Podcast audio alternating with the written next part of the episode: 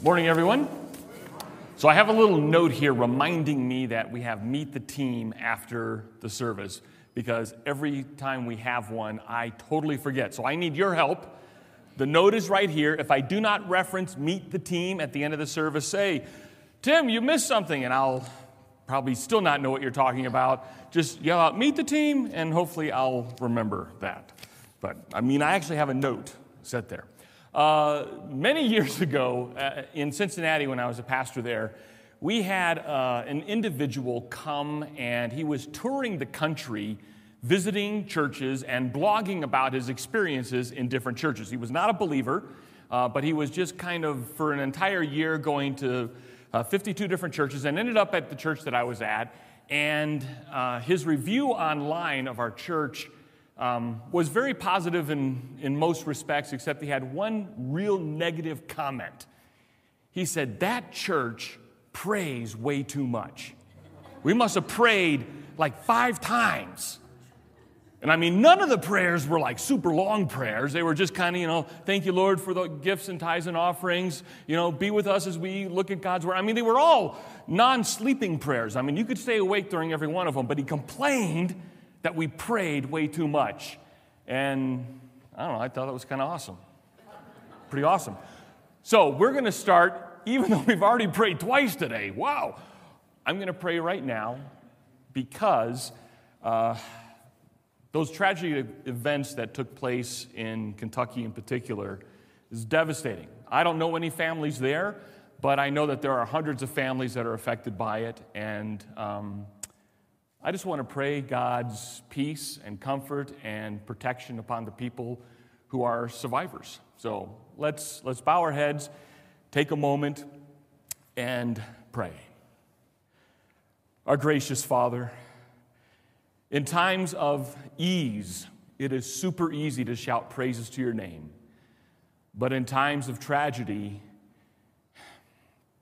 it's hard. It's hard to praise you. It's hard to acknowledge your sovereignty and your goodness. It's hard to acknowledge your mercy and your tenderness. But Father, we acknowledge that today.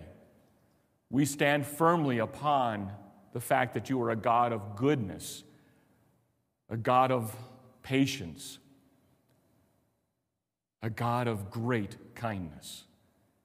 And we would ask, as your people, to show all of those affected by the tornadoes this past week that you are a good God, that you are loving, that you are tender, that you build up those who are weak, and you comfort those who are mourning. I ask for your goodness to be on full display, that they may not lose heart, that they may not give in to anger and fear, but that they would bow their knees to you, the God of all creation. Make your name great among them, that they too may all see that your loving kindness extends to them every single morning. In Jesus' name, God's people said, Amen. So we're on to the book of Hebrews. And if you listened to any of the three songs this morning, we sang three Christmas carols, you will find a beautiful, consistent theme with what we're talking about this morning in Hebrews chapter 10, or whew, wow, we're not that far along. Hebrews chapter 2, verse 10, and this entire section to the end of the book of the end of chapter 2, I believe can be summarized in this sentence that you see on the screen. We're going to see something incredibly wonderful today. By coming as a man to lost mankind, the Lord of glory has delivered his people from Satan, from death, from fear, from bondage, from sin and temptation. And in doing so, he brings. This is a marvelous and magnificent thought that should not just simply be reserved for Christmas time, but should be reserved for every day. Every day that we are given an opportunity to live this life that He's given us, our day should be marked and just noticed that we live in this work that Christ has done on our behalf, and it is marvelous work. It is work that no one else could accomplish. And we've seen so far that even mighty spiritual beings like the angels have no possibility of living this way and guaranteeing our salvation, let alone ourselves. And so we're going to start right away in chapter 2, verse 10, and look at how the Lord of glory is on full display to us. Now, in the rest of this chapter, he's going to be quoting a lot from Psalm 22. We're not going to go back to that psalm, but that's the psalm that starts out, My God, my God, why have you forsaken me? And where are those words recited in the New Testament? Not at the birth of Christ, but at his death on the cross. My God, my God, why have you forsaken me? So the entire chapter, Psalm 22, is talking about the work of the Messiah, his work as conquering king over death, Satan, bondage, sin, temptation, all of those things, including fear and uncertainty. And it starts out in verse 10 of Hebrews chapter 2 saying, For it was fitting that he, who through whom and by whom all things exist, in bringing many sons to glory, should make the founder of their salvation perfect through suffering. Now, there's a couple phrases in there, and, and your New Testament English translation will have some commas there to help us break up those little sections. But if we read the verse without all those little extra qualifiers, the verse reads like this For it was fitting that he should make the founder of their salvation perfect through suffering. Very few times in human history is the suffering of an individual considered victorious. Usually, someone who is victorious does what? They win. And sometimes they win by a slim margin, that David versus Goliath, or sometimes they win by huge blowouts. But we usually recognize the victor of someone, someone to be celebrated, as someone who wins triumphantly, who's the last person standing, who was the fastest, who hit it the furthest, who did the best. But Christ looks at his work as Savior, realizing that true victory for him and for his people is not seen in being the fastest, being the best, being the strongest, being the quickest, hitting it the longest, hardest, fastest. It's suffering. Suffering. You see, Christ came in Isaiah 53 as the suffering servant not as a triumphant king to begin with, but as the suffering servant, the one who was destined to suffer. Now, you may think, oh, Tim, my life is just full of suffering. I know exactly what you're talking about. It almost feels like I was made to suffer. Don't for one second, for one second, think that what you experience in the pains of this life is anywhere near the suffering that Jesus Christ endured from the moment he was conceived. You see, the moment he was conceived as divine God and as human, he left his holy throne room for the very first time to be fully man and fully God. I cannot imagine what that transition must have been like. Existing outside of all time and space, existing with all perfect knowledge and wisdom, and now by himself deciding, I'm going to put those things aside and be bound to human flesh. Not to mention, eventually ending in his beating, wickedly being beaten, being shamed, then everyone leaves him. He's all alone. And he cries out on that cross, My God, my God, why have you forsaken me?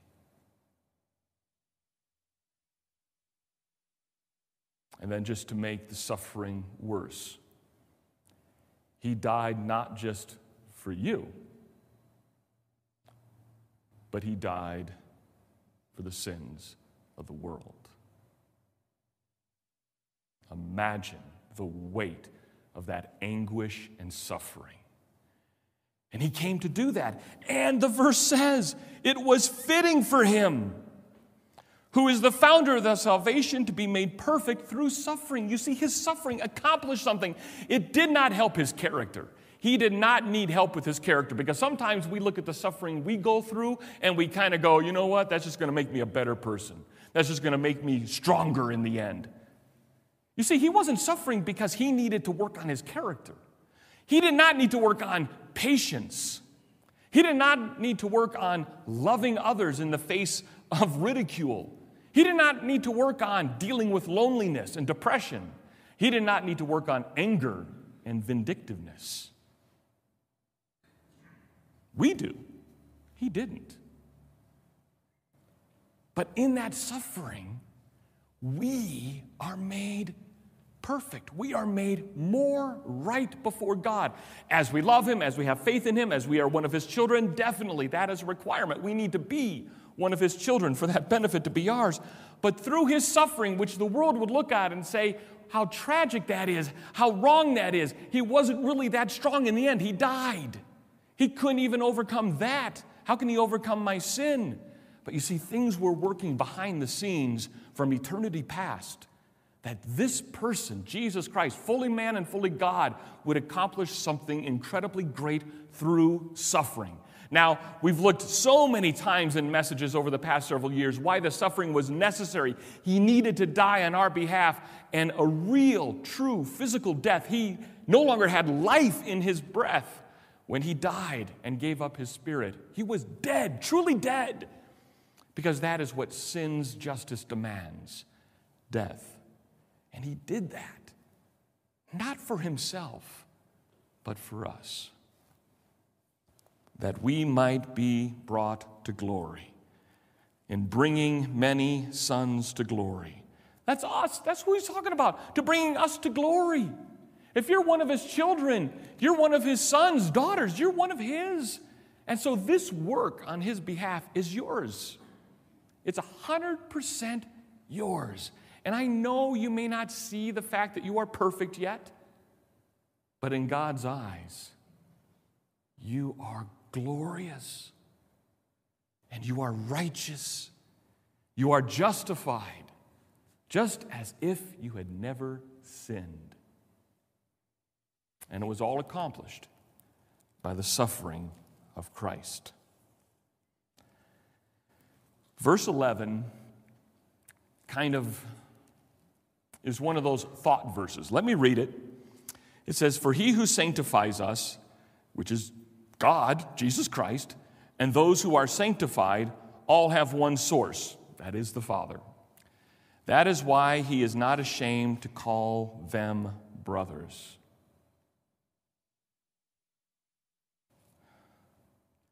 You know, Jesus considers you as one of his children family.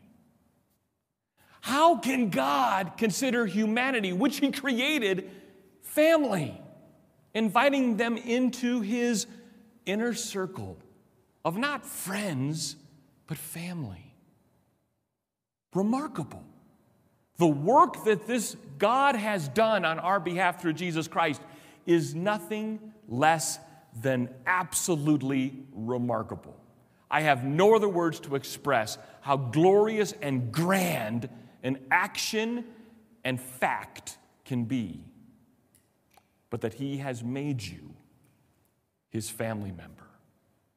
And that is what shocked the disciples at the time when Jesus says, When you pray to God, start out by saying, Our Father. Our Father. Intimate relationships. And because of that intimate relationship and because of that fact, Jesus says, I'm not ashamed of you. I will stand and call you in the assembly of the great assembly in Psalm 40. In the great assembly, I will declare with my brothers and sisters your name. Have you ever done something to embarrass your parents? Be honest. Yes, I'll answer that for you. Yes. Have you ever done something to embarrass your children? If you're a parent, oh yeah. You know what my favorite thing is to embarrass my kids? You ever go up to a fast food counter and uh, take an order and they ask what your name is? I just say any name that comes to my mind. I rarely say Tim. I go by James, sometimes Paul. Um, I, I just kind of make it up as I go. What's really weird is sometimes I do that when I'm by myself. My kids aren't even there to get embarrassed. But there's that immediate, just like you're doing right now, that little smile of, oh, why? Why do that, Dad? Why? Tim, why are you doing that? For, all that funness aside, from my perspective, I know that it can be somewhat embarrassing to be with me when I'm ordering fast food. I get it. But on a serious note, I know that there's things that we've done that if it was exposed to the people around us, we would feel humiliated, right? By the sin that we keep hidden. God knows that sin. He knows crystal clearly your heart. And He is not embarrassed calling you His child. He's not ashamed that you bear His family name. He loves you and upholds you and comes to your side every time the enemy says, You're not good enough, you're not worthy, you failed again. He can't love someone like you. You're dirt, you're scum, you're worthless. He never never attacks us like that. Never. He comforts us, He holds us, He ministers to us, He gives us more and more grace and mercy in those moments, and He quiets and silences that voice of Satan that says, You're not good enough. Because in Christ, you are not just good enough, you are perfectly holy in His sight through His work. Not ashamed of you. In verse 12 and 13, we see the application of Psalm 22 in this text by talking about our unity with Christ. So we've seen, first of all, that he's the Lord of glory, that suffering was necessary. We've seen also that he's not ashamed to have a relationship with us. And thirdly, here we see that there is a unity here that is incredibly well grounded unity. So he's not ashamed to call us brothers, to have a family relationship with us, saying, I will tell of your name to my brothers. In the midst of the congregation, I will sing your praises. This is God speaking of Jesus Christ and Jesus Christ doing the action. So, Jesus Christ in the assembly to the brothers and sisters, us, he's never afraid to declare God's goodness and greatness among us. He's not going to hide the good favor of God in any way. He fully reveals to us all of his glory, all of his majesty, all of his might. And in fact, he is so clear in doing that, he has said many times if you want to see the Father, you see me. If you see me, you see the Father. The Father and I are one. He constantly had that as a refrain in the New Testament. How do we know what God is like? Look at Jesus. How do we know what Jesus is like? Look at the Father. The two are one. There is this strong unity, not just among the Godhead, but among us as a new family member, we are included in that praise and glory of shouting and telling others the name of God, of all of that He's done, that He will sing His praises in our midst. You see, singing is not just that first episode that we have in a worship service that is somewhat optional. Oh, you know, it's somewhat, I, you know, I get there, I get there, whatever. I really got to get there for the message. No, no, no, no, no. All of it is necessary Because Christ starts out in our relationship saying, I'm going to sing of the praises of my God in your midst, in your assembly. He says in verse 13, verse 13, and again, I will put my trust in him. And again, behold, I and the children of God, behold, I and the children of God, he has given me. There is a unity in this relationship that we have with Jesus Christ. And we talk about that unity so often. We talk about that, that, that fellowship so often that it, it can really become unimpressive, and a matter of fact. Fellowship, unity, this relationship we have with Jesus Christ and with the Father,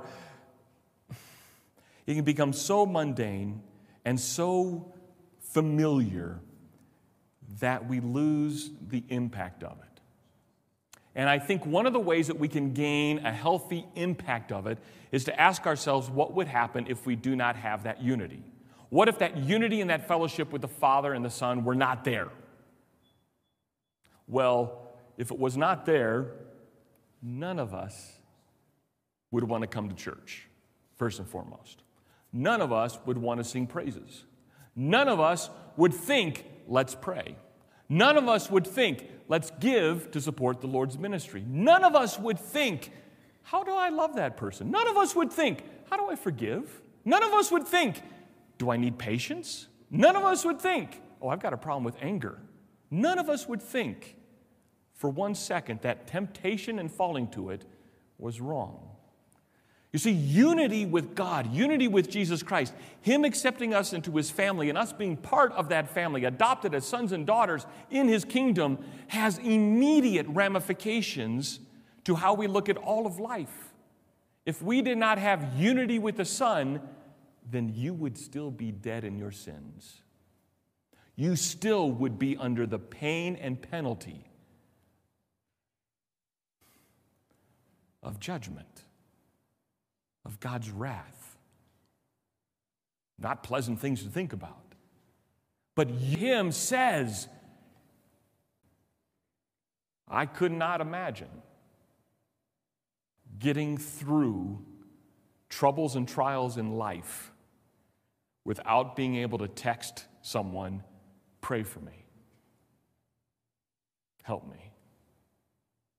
I need love. I need forgiveness. I couldn't imagine trying to get through life on your own. And so, unity in Christ gives us, just as people in a congregation, a connection that allows us to rely on one another and when one person is down, another person may be up. When one is suffering, one might be encouraging. And that diversity is so right and necessary that without it, I've seen people live without it. I've seen people die without unity, without fellowship, without a connection to God and to others. And sad doesn't even begin to bring justice to that type of life. I don't want you to live in that kind of life. I don't want you to have that kind of sadness, that disconnection. But more importantly, I don't want you to have a disconnection with a fellowship and relationship with God Himself.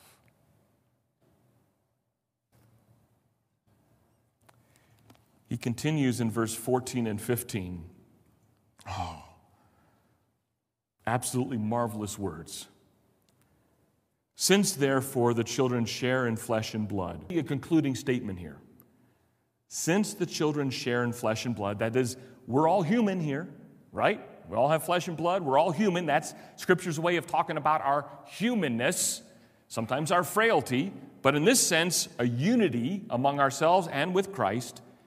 He himself, that is Jesus Christ, partook of the same things, that through death he might destroy the one who has a power of death, that is the devil, and deliver all those who through the fear of death were subject to lifelong slavery. Those two verses are a summary of what Christmas is. Did you get that? That is a summary of Christmas right then and there. Since therefore the children share in flesh and blood, he himself likewise partook of the same things. That is, he became man. He became real human.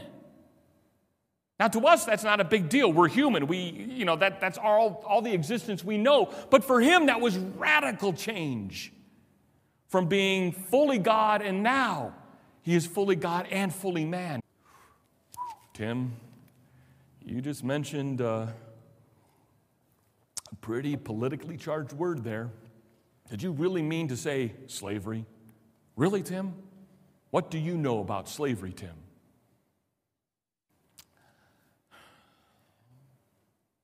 Same thing you know about slavery. That before Christ or with who had power over you, who was your master. It may sound really silly to say, but it was Satan. Oh, I know you're going to say, but Tim, you mean to tell me that there was a time in your life where you were one of those Satan worshipers and you were going around sacrificing goats and, you know, doing all that stuff in black robes and doing chants and lighting candles and, and skulls all over? No, no, no. no, Satan is incredibly subtle as a master. Subtle. He'll say things like, You should hate that person. Okay, I'll hate them. They'll say things like, You should fantasize about getting even with them. Oh, I could do that. I'll never act on it, but you're, oh, yeah, that satisfies me. You should disobey. You should dishonor. You should steal. Everybody does it. You should lust. Everybody does it, doesn't hurt anybody. And all of that sin, Satan has mastery control over in a person who does not know Christ as their Lord and Savior. And so, Jesus, in order to rescue his people, in order to be Jesus who saves, he needed to become like us, human flesh suffer and die and defeat our master, the one who had power over us. And he tells us in super explicit detail. He himself likewise partook of the same things, that through death, suffering, he might destroy the one who has power over death, that is the devil, and deliver all those who through the fear of death were subject to lifelong slavery. How do we know he actually did this? How do we know he actually won? How do we know he won? How do we know that we can be free from the power of sin? How do we know that we don't have to follow the master of this world? How do we know that actually happened, that he won? Oh, it's not complicated.